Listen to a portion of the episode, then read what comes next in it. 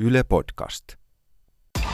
Pekingistä Jenny Mika Matikainen. Hentunen, Washington. Riikka Uusukainen, Berliinistä Danek. Washingtonista Paula Vilén. Radio Marjo Näkki, Moskova. Yle Puhe.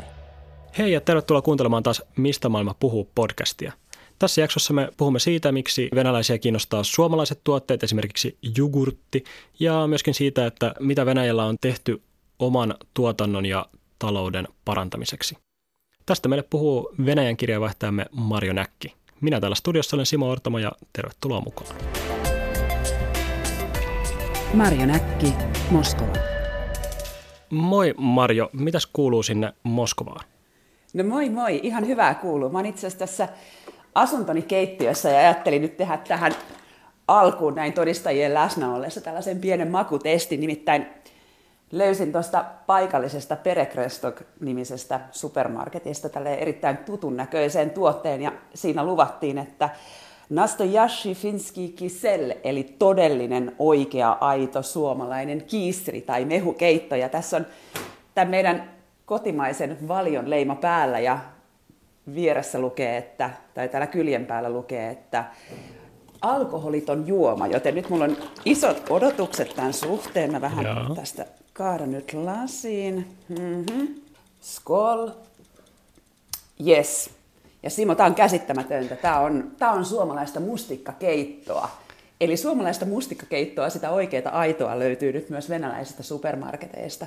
Ja tämä ei ole millään tavalla mikään itsestäänselvyys, koska tällä hetkellä valion tuotteet, joita siis supermarketeissa täällä myydään, niin suurilta osin valmistetaan Venäjällä ja ne ei kyllä mitenkään maistu samalta, vaikka nimi päällä saattaa olla Oltermanni kuin Suomessa. E- Eli tällä kertaa löytyy siis aitoa suomalaista kiisseliä tai kamehukeittoa. Aivan, aivan mahtavaa. Tämä kyllä tulee niin kuin naisen tiellä pitämään. Ja lisäksi tämän suomalaisen maitotuotteen valmistajan tuotteita löytyy sen verran, että kaikki laktoosittomat tuotteet on myös täällä niin kuin Suomesta. Mutta muutenhan nykyään niin kuin valiokin joutuu valmistaa kaikki tuotteensa Venäjällä liittyen tähän Krimin valtauksesta 2014 alkaneeseen pakotevyöryyn, joka kohdistui Venäjään lännestä ja sitten Venäjä päättikin sit laittaa rajoja kiinni myös niin kuin ja, ja pakotti siis länsituottajia aloittamaan tuotantoaan Venäjällä. Eli valiokin toi tehtaansa tänne. Tänne toi myös Danone, jogurttivalmistaja, joutuu nykyään valmistamaan tuotteensa Venäjällä ja näin päin pois. Ja kyllä nyt kehuu, että tämä talouden uudelleen suuntaamisohjelma olisi onnistunut erittäin hyvin, mutta tässä on tietysti ehkä tämmöinen pieni venäläinen näkökulmakin, että kiitellään omia, omia tekosia tässä vaikeassa maailmanpoliittisessa tilanteessa, mutta kyllä tuotteita kaupoista löytyy, että ei ole tarvinnut kärsiä vilua eikä nälkää. Joo, välillä pääsee syömään tuttuja makuja. Tota, mitä kaikkea siellä on siis? Ite, itelle tulee, tai itse olen nähnyt Venäjällä supermarketissa ainakin siis Fatseria ja, ja Valiota. Onko jotain muita vastaavia? Joo, ne taitaa olla sellaiset. Olisiko, olisiko tota Myllyn paras tällainen firma on kanssa osunut silmiin. Että kyllä sieltä löytyy ihan semmoisia länsituotteita. Ja tietysti Pietarin seudulla tämä suomalaisten tuotteiden niin näkyvyys on paljon enemmän ja paljon laajempaa, koska käsittääkseni siellä ainakin vielä toimii myös Prisma. Ja Stockman, joka vissiin vielä on ainakin hetken aikaa suomalaisten omistuksessa. Miten sä selittäisit sen, että minkä takia nimenomaan suomalaiset tuotteet on pakotteista huolimatta tai suomalaisten firmojen omistamat tehtaat tekevät edelleen suomalaisilla brändeillä tehtyjä tuotteita, niin minkä takia ne on edelleen venäläisten mielestä sitten kiinnostavia ja, ja he me- niitä mielellään ostaa? No kyllä suomalaisuuteen liittyy semmoinen puhtaus. Et se on yksi asia, että kun mä hyppään, hyppään taksiin täällä tai keskustelen murteisella Venäjällä, Venäjällä niin kau- kaupan kassoilla, niin he kysyvät, että mistä mä oon kotoisin. Niin kun mä sanon Suomi, niin kyllä, kyllä useimmiten tulee ensimmäisiä sanoja. Ensin semmoinen ilahtunut, oo, ja, ja sitten oikeastaan heti seuraavaan tämä, että siellä on niin kovin puhdasta. Tietysti, että se on myös kylmä ja kaukana, mikä tietysti on myös tämmöinen niin näkökulmakysymys, mutta, mutta, mutta kyllä se puhtaus tulee todella nopeasti. Ja myös niin kuin venäläisten ystävien matkakokemuksia kuunnellessa, että kun he on käynyt Suomessa, niin he on selkeästi kiinnittänyt huomiota siihen, että pihat on jotenkin puhtaita ja ilma on raikasta. Että, et, et kyllä Suomi näyttäytyy semmoisena puhtaana, luotettavana kumppanina ja ja, ja kyllähän niin kuin varmaan joku suomalaisen valionkin menestystarina perustuu neuvostoaikaan ja siihen iänikuiseen viola sulatejuustoon, joka on ihan käsittämättömän suosittu Altermannin ohella täällä Venäjällä. Joo, toi on kyllä jännä, koska tavallaan maailmalla ollessa niin kuin tavallaan tuntuu, että ylipäätään Suomesta kauan monella ei ole yhtään minkäänlaisia ennakkoluuloja. Ja sitten jos mennään tuonne läntisiin maihin, Ruotsiin tai muihin Pohjoismaihin, niin ne ei välttämättä ole niin mairittelevia. Mutta Venäjällä kyllä todella on se, semmoinen poikkeukset, että semmoinen todella positiivinen ja hyvä fiilis ja just tuommoinen, minkä sä kuvailit, että niin kuin silmät ehkä syttyy ja muistan yksi juna-emäntä innostui, että aah, Finlandia, hoppala, hoppala, hoppala, että se rupesi niin kuin matkimaan suomen kieltä. ja miltä hänen mielestään tai suomen jenkan poljentoa. joo, tai jotain tämmöistä ihan, poljentoa. joo, jotain ihan ihmeellistä, mutta hänelle niin kuin selvästi tuli tämmöinen niin semmoinen, ja sitten se naureskeli ja sillä että hauska Suomi, että jotenkin... se on... Joo, ja mä sanoisin, että nyt tällä hetkellä niin, niin skandinaavisuus ja pohjoismaisuus on ollut täällä Venäjällä kyllä jonkinlaisessa nosteessa. Et ei ehkä sillä tavoin kuin, niin kuin monessa, mu- monessa muussa esimerkiksi niin kuin Keski-Euroopan maassa, toista joku hygge tai kalsarikänneily lyönyt läpi. Vaikka meillä puhutaan paljon siitä, että niin kuin Venäjällä on propagandaa televisiossa ja, ja, ja ja, ja Suomestakin uutisoidaan lapsikaappaustapauksia. Tosin ei ole pitkään pitkään aikaan ollut mitään tällaista syvää skandaalia. Niin samaan aikaan niin kun just tulee myös paljon positiivista. Ja, ja nyt itse asiassa alkuvuonna täällä Venäjällä, Venäjän valtion johdon kontrolloimalla ykköskanavalla, niin on alkanut tämmöinen matkailusarja, joka keskittyy Pohjoismaihin. Ja, ja sitä johtaa tämmöinen Vladimir Posner-niminen 80 erittäin, erittäin tunnettu venäläistoimittaja – joka puhuu sujuvasti ranskaa, englantia ja, ja tietysti venäjää, niin hän seikkailee nyt 12-osaisessa sarjassa Pohjoismaissa. Ja nyt ensimmäiset on jo ehtinyt tulla ensimmäiset jaksot ja ensimmäisen, ää, ensimmäinen jakso sijoittui Norjaan, mutta siellä on myös Suomi-osioita tulossa ja ennakkotiedoista päätellen, niin siellä käydään läpi niin kuin Suomen tätä koulutusihmettä ja kirjastoja – ja, ja se on kiinnostavaa, koska tämä on, tämä on todella, tämä on, nämä on isolla rahalla hienosti tehtyjä tuotantoja. Että siellä on droonia, siellä ajellaan komeilla Volvoilla Norjan vuoristomaisemissa. Että, ja, ja niitä kyllä katsotaan, koska tämä Vladimir Posner on äärimmäisen suosittu täällä Venäjällä. Eli saatetaan nähdä vielä pitempiä junavaunuja sitten Suoma, Suomeen tulevia turisteja jatkossa. Mitäs sitten, jos, jos palataan tähän alun ruokakeskusteluun, niin tota, mitä se sitten tarkoittaa, että venäläiset on nimenomaan innostuneita suomalaisesta ja nimenomaan suomalaisesta puhtaasta ruuasta, niin eikö tämä saata kuitenkin viitata myös siihen, että välttämättä heidän luottamuksensa venäläiseen ruoan laatuun ei välttämättä ole kaikkein paras?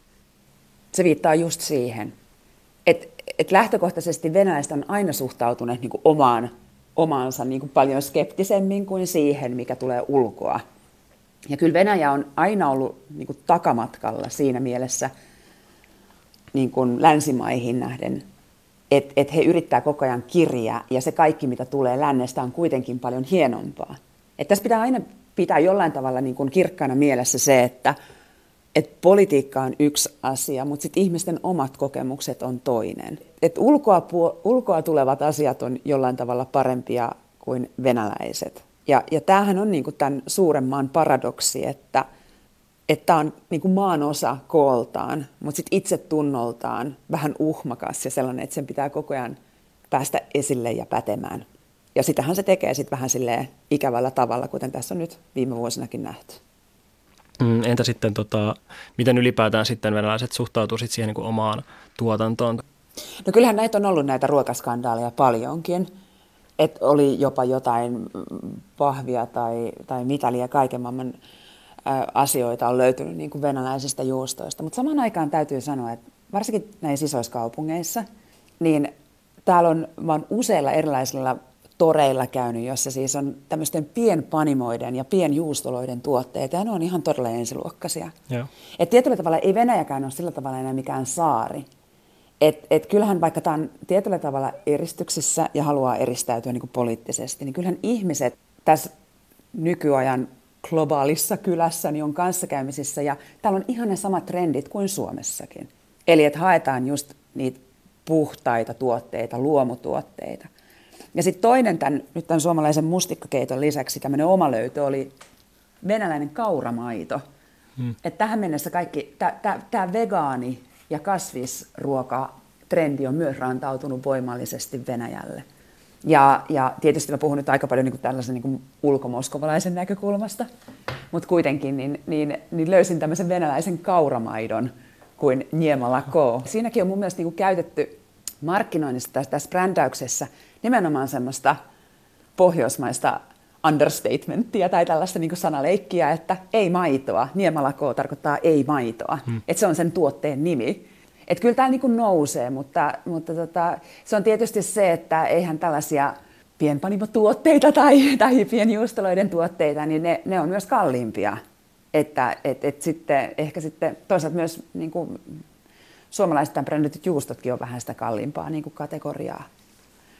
Mutta sitten täällä näkee välillä täällä katukuvassa tähän meidänkin lähelle Moskovan keskustan tuntumaan on avattu sellainen tanskalaistyyppinen craft beer paikka, joka on tämmöinen niin kuin nuorison, nuorison su- suosiossa oleva semmoinen pohjoisma- pohjoismaista tyyliä nauttiva tällainen, tällainen baari tai, tai tämmöinen bistro. Joo, toi kuvailemasi Moskova kuulostaa kovin tutulta. Mä käväsin itse asiassa vuoden vaihteessa kanssa Moskovassa ja se oli se on ällistyttävää, kuinka niin kuin tavallaan hyvinvoiva kaupunki se on ja joka kerta kun siellä käy, niin entistä hyvinvoivempi. Ja kyllä kun ruokakaupassa kävi, niin täysin tutut tuotteet siellä oli, mitä nyt pystyy Venäjälle tuomaan ja, ja varsinkin ja aika kallista oli, oli ainakin tässä kaupassa, jossa kävin. Et, et sekin on varmasti myöskin se, että Moskova on aika eri maailma kuin moni, moni muu paikka Venäjällä. No toki Venäjällä niin nämä suuret keskukset on Pietari ja Moskova ja sitten on kymmenkunta tämmöistä miljoonakaupunkia.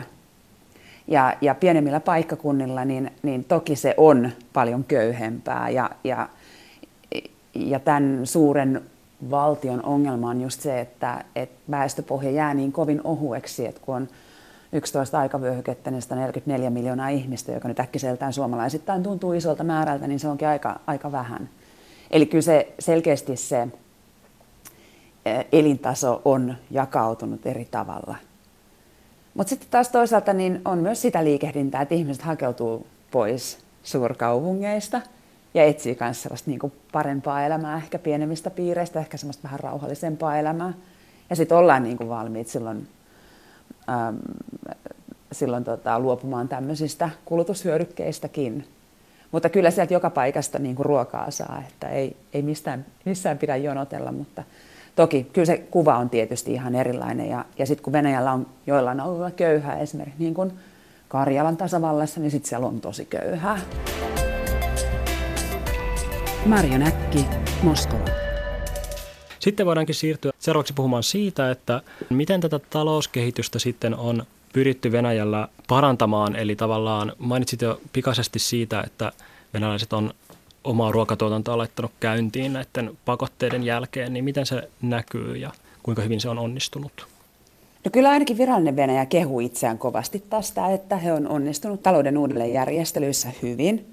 Ja sitten tietysti tämä nyt vähän riippuu siitä, että, että keltä kysyy. Mutta kyllä niin kun, Venäjän talouskasvu on tälle vuodelle ollut semmoista kahta prosenttia, mikä ei tietenkään ole paljoa. Ja, ja, ja tämä nyt lähinnä liittyy tähän niin kun raaka-ainemarkkinoihin, mi, mi, mihin aina kaikki niin kuin Venäjän taloudelliset kysymykset kilpistyy, että heillä on tämä niin kuin kaasun ja öljyn tuotanto on, on niin suurta ja sieltä se ikään kuin tämän maan vauraus tulee ja se vauraus on myös aika heikkoa, koska he ei juurikaan ole kyennyt itse niin kuin kehittämään hirveän pitkälle tätä raaka-aineiden niin kuin jalostusta. Mutta se, mikä on selkeästi ollut tämän vuoden teema on, että, että rupla on heikentynyt siis melkein 20 prosenttia. Ja, ja tähän ruplan heikentymiseen liittyy nimenomaan pakotteet ja koko ajan näiden lisääntyvien pakotteiden uhka. Ja kuten tässä on nyt nähty, niin eihän Venäjä nyt ole suuremmoisesti lähentynyt länttä kohden ja Krim pysyy vallattuna ja Itä-Ukrainassa sodita ja Syyriassakin on niin kuin ongelmansa. Että tämä on nyt jollain tavalla sitä uutta kuuluisaa normaalia, mitä tässä nyt eletään. Ja tämä niin kuin heijastuu, tämä epävarmuus ja epäluottamus heijastuu myös niin kuin ikään kuin kaikkeen tähän markkinaan ja myös investointeihin. Että kauppaa Venäjän kanssa voi käydä. Suomen yrittäjät puhuu jopa tämmöistä, että on 95 prosenttia olisi, olisi vielä niin kuin markkinasta avoin, avointa niin kuin suomalaisyrityksille myös pakotteiden ulkopuolella, mutta, mutta kyllä tässä on ollut niin paljon esimerkkejä siitä, että, että epäluottamusta on paljon ja omaisuuden suoja on edelleen heikkoa. Että nämä on sellaiset aika perus, perusongelmat täällä Venäjällä edelleen. Tosin samaan aikaan niin Maailmanpankin indeksissä, joka mittaa tällaista, mikä on paras tällainen bisneksen tekoympäristö, niin Venäjä on petrannut sijoitustaan todella, todella paljon, että, että nyt kulunen, kuluvan vuoden lopulla niin, niin Venäjä oli siellä 31 Oh. ja vuonna 2015 se oli siellä 54. Ha. Että ne on huikeita harppauksia. Ja tämä on semmoinen indeksi, jonka ykkösenä on Uusi-Seelanti, kakkosena on Singapore, kolmantena on Tanska. Suomi on siellä 17 heti Viron jälkeen ja Ruotsi on siellä 12. Niin siellä on todella monia Euroopan maita Venäjän perässä. Joo, toi on va- va- vaikuttava sijoitus ja varmaankin kertoo siitä, että myöskin Venäjän valtio on silloin tehnyt aika paljon asioita, että se on mahdollista, koska eikä siinä aika paljon nimenomaan mitattu sillä että kuinka nopeasti saat yrityksen perustettua ja kuinka helppoa on tehdä sopimuksia ja tällaisia vastaavia, jotka liittyy nimenomaan lainsäätäjän toimiin. Kyllä, lainotuksia, verotuksen hoitaminen, joo, sopimusten teko, joo, nämä on niitä kriteereitä. Ehdottomasti, ja tämä niin näyttää sitä, että Putin on tehnyt mielettömän isoja muutoksia ja uudistuksia. Ja nyt, nyt Putinin uusi lempilapsi on digitaalisten palveluiden parantaminen, ja no, infrastruktuurin parantaminen on yksi asia, mutta myös nimenomaan hän ajaa näitä digitaalisten palveluiden ja sähköisten palveluiden, niin kuin, että et, et sieltä hän näkee niin kuin Venäjän kansan hyvinvoinnin parantuvan. Ja hän mielellään itse niin kuin usein poseeraa mielellään tämän Venäjän ylpeyden, Venäjän teknologiayhtiö Yandexin nuorten johtajien kanssa. Ja hän on kyllä siinä ihan oikeassa. Ja, ja Venäjä on siitä kiehtova paikka, että jos, jos he jotain niin kuin, ikään kuin, tässä keskusjohtoisuudessa on se hyvä asia, että jos he jotain niin kuin päättää, niin, niin silloin se päätös voidaan jalkauttaa aika tehokkaastikin. Että jos, jos esimerkiksi nyt, mä heitän nyt tämmöisen ihan utopian, että jos yhtäkkiä nämä keksis alkaa käyttää jotain aurinkopaneeleita, niin tämä on valtava markkina ja, ja sen saisi niin kuin, niin se, se jalkautettaisiin se päätös tosi nopeasti. Mutta sitten, niin kuin, että missä helposti Venäjällä edelleenkin niin kuin kolauttaa sen päänsä vasten seinän, niin on tämä valtaisa byrokratia. Että sitten kun on nämä tämmöiset mielettömät tota, byrokratian ö, rakenteet voimassa, niin niitä on sitten alkaa. Tämmöiset ole, olemassa olevien rakenteiden purkaminen on äärimmäisen vaikeaa tällaisessa maassa. Ja korruptioindeksissähän Venäjä kyllä koreilee siellä, mikä se oli 135 oli sen sijoitus. Joo, näin, näin mä, mäkin olin katsovina, niin se oli Euroopan huonoin. Tosiaan toi kuulostaa niin kuin samantyyppisiltä ehkä haasteilta tai eduilta, mitä Kiinalla on, että niin kuin pystyy aika nopeasti muuttamaan asioita, mutta sitten jotkut rakenteet on tosi jäykkiä. Joo. Mikä sitten tavallaan, miten voisi nähdä sitten, jos puhutaan investoinneista ja esimerkiksi suomalaisten investoinneista Venäjälle, niin missä on sitten semmoiset parhaat potentiaaliset paikat, missä suomalaiset voivat olla mukana tässä talouden eteenpäin viemisessä? No Suomellahan on hirveän vahva positio perinteisesti metsäsektorilla. Ja sitten puhutaan, että teollisuusautomaatiossa Suomi voisi antaa Venäjälle ratkaisuja ympäristöteknologiassa, joka muutenkin on Suomen vientiponnistelujen keskiössä.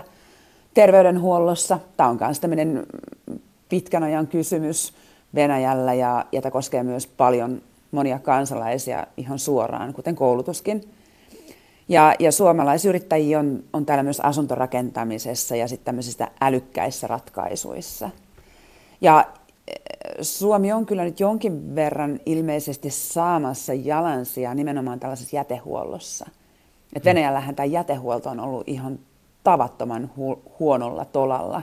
Et Moskovastakin on roudattu lähikaupunkeihin rekkalasteittain moskovalaisten äm, jätteitä, joita ei ole millään tavalla niin kuin, ä, valikoitu, vaan että, että kaikki laitetaan, mäkin laitan valitettavasti, joudun laittaa todella paljon samaan tota ämpäriin tavaraa. Ja, ja tässähän oli viime vuonna skandaali, joka siis nousi myös kansainvälisen lehdistön tietoisuuteen semmoisessa kaupungissa kuin Volokolamsk, joka on vajaa tunnin ajomatkan päässä Moskovasta, niin siellä oli tämmöinen, silloin edelleen ongelma sen kaatopaikan kanssa, että sieltä tuli semmoisia kaasuja, jotka sairastutti siis parisataa ihmistä. Koululaiset joutui sairaalaan ja se oli, se oli, se oli, se oli järkyttävä ja se, no, se nousi niin kuin täällä niin kuin isoksi skandaaliksi ja ihmiset tuli osoittaa mieltään. Ja tämmöisissä suomalaisilla voisi olla isokin jalansija jätteen käsittelyssä ja kun pääministeri Medvedev kävi taanoin Suomessa, niin tämä oli nimenomaan tämä jätteen käsittely yksi hänen niin vierailun painopisteestä ja hän oli kovin innostunut siellä suomalaisessa jätteen käsittelylaitoksessa siitä teknologiasta. Marjo Näkki, Moskova. Kerro seuraavaksi meille sitten tähän loppuun vielä jonkinlainen suositus, eli suosittele meille jotakin teosta, joka kannattaisi myös kuuntelijan ottaa haltuun. No kun mä olen itse tällainen vanhollis, konservatiivinen, vanhojen aikojen perään haikailija, itse ironia huipussaan, niin, niin mua kiinnostaa historialliset asiat. Ja yksi tämmöinen riemastuttavin kirja, joita mä oon Venäjästä viime aikoina lukenut, on itse asiassa tällaisen Markiisi Astolf de Custinin, eli ranskalaisen aristokraatin matkakirja, jonka nimi on Letters from Russia, kirjeitä Venäjälle. Mä luen tätä siis englanniksi. Mutta tarina on seuraavanlainen. 1839 tämä Markiisi de Custin tuli reissulle Venäjälle ja hän saapuu tässä alussa Pietariin ja, ja hänellä on aivan todella oivallisia huomioita venäläisyydestä ja Venäjästä. Ja ne huomiot on jollain tavalla äärimmäisen ajankohtaisia myös tänä päivänä. Et kun me tupataan ajattelemaan ja NS ymmärtämään ja analysoimaan Venäjää hyvin pitkälle niin kuin ikään kuin Putinin tekojen kautta tai Neuvostoliiton aikojen takia, niin, niin tässä itse asiassa pureudutaan tai näytetään, että itse asiassa venäläinen ajattelu on paljon pidemmältä. Puhutaan maaorjuudesta, maaorjen tällaisesta skeptisyydestä omia isäntiä kohtaan. Isäntien edessä näytetään nöyrää naamaa, mutta heti kun selkä kääntyy, niin tehdään kaikki, jotta voidaan pullikoida tai olla tekemättä mitään. Ja, ja, ja täällä puhutaan myös siitä, miten Venäjä myös tällöin jo äh, lähti ikään kuin takamatkalle tavoittelemaan länsimaista kehitystä. Eli suositukseni on Astolf de Kystinin kirjeitä Venäjältä. Yes, eli Markisi de Custinin kirja Letters from Russia löytynee ainakin e-kirjana englannin kielellä. En, en löytänyt suomenkielistä versiota. Sitten otetaan vielä meidän podcastimme uusi osio, eli yleisökysymykset, ja kysynkin sinulta hyvin nopeasti pari kysymystä. Eli Venla kysyy sellaista, että olen kuullut Moskovan kemikaalipitoisesta kengät ja vaatteet tuhoavasta loskasta. Onko uhka ulkovaatteille todellinen ja vaativatko vaatteet erityistä huolenpitoa talvisin? Venla on aivan asian ytimessä. Itse asiassa tätä samaa asiaa sadattelin yksiltä, kun olin ystävieni kanssa nauttimassa Moskovan yöelämästä ja mulla oli pitkät kiiltonahkaiset, tai ei, vaan pintanahkaiset mustat saapikkaat jalassa ja oli vähän sellainen ähm, nolla keli, mutta lunta kaduilla. Ja seuraavana aamuna valitettavasti huomasin, että lumesta kuivahtaneet saappaat olivat sellaisia valkoisia vauhtiviiruja täynnä. Joten joo, tänne kannattaa laittaa varsinkin talvisaikaan enemmän semmoista vaelluskenkä tai paksuja pohjia ylleen, jos, jos lähtee. Eli se pitää paikkansa. Täällä on aika kovat kemikaalit, varsinkin täällä kaduilla. Yes. Ja seuraava kysymys taas tulee Terolta, joka kysyy sellaista, että Miten Venäjällä puhutaan ilmastonmuutoksesta? Onko se ylipäätään jonkinlainen puheenaihe esimerkiksi mediassa tai poliitikkojen suussa? Ei. Ilmastonmuutos on aihe, josta Venäjällä ei juurikaan puhuta. Toki sen vaikutukset tunnetaan erityisesti syrjäseudulla, joissa on alkuperäiskansoja, mutta heidän aiheet ylipäätään ei ole hirveän isosti esillä täällä. Ja, ja, ja tästä ehkä Ylen kanavilla saattaa tulla juttua lähiaikoina. Yes, mahtavaa. Todella kiinnostava aihe. Tota, hei, kiitos Mario tässä vaiheessa. Tota, onnea sinne Moskovan loskaisille kaduille. Kiitos. Siinä oli kaikki tältä erää. Kiitos kaikille kuulijoille. Muistakaa kuunnella myös maailmanpolitiikan arkipäivää. Siellä on tällä viikolla Anna Saraste. Hän kävi tutustumassa siihen, miten saksalaisia siirtolaisia pyritään työllistämään. Meillä on täällä seuraavassa jaksossa vieraana ulkomaantoimittaja Mika Mäkeläinen, joka on käynyt paikassa, jossa harva meistäkään on käynyt ja jonne on erittäin vaikea päästä siitä lisää ensi kerralla. Hänellekin voi jättää kysymyksiä osoitteeseen simo.ortamo.yle.fi. Minä täällä studiossa olen Simo Ortamo ja toivotan hyvää alkanutta vuotta. Kuulemiin.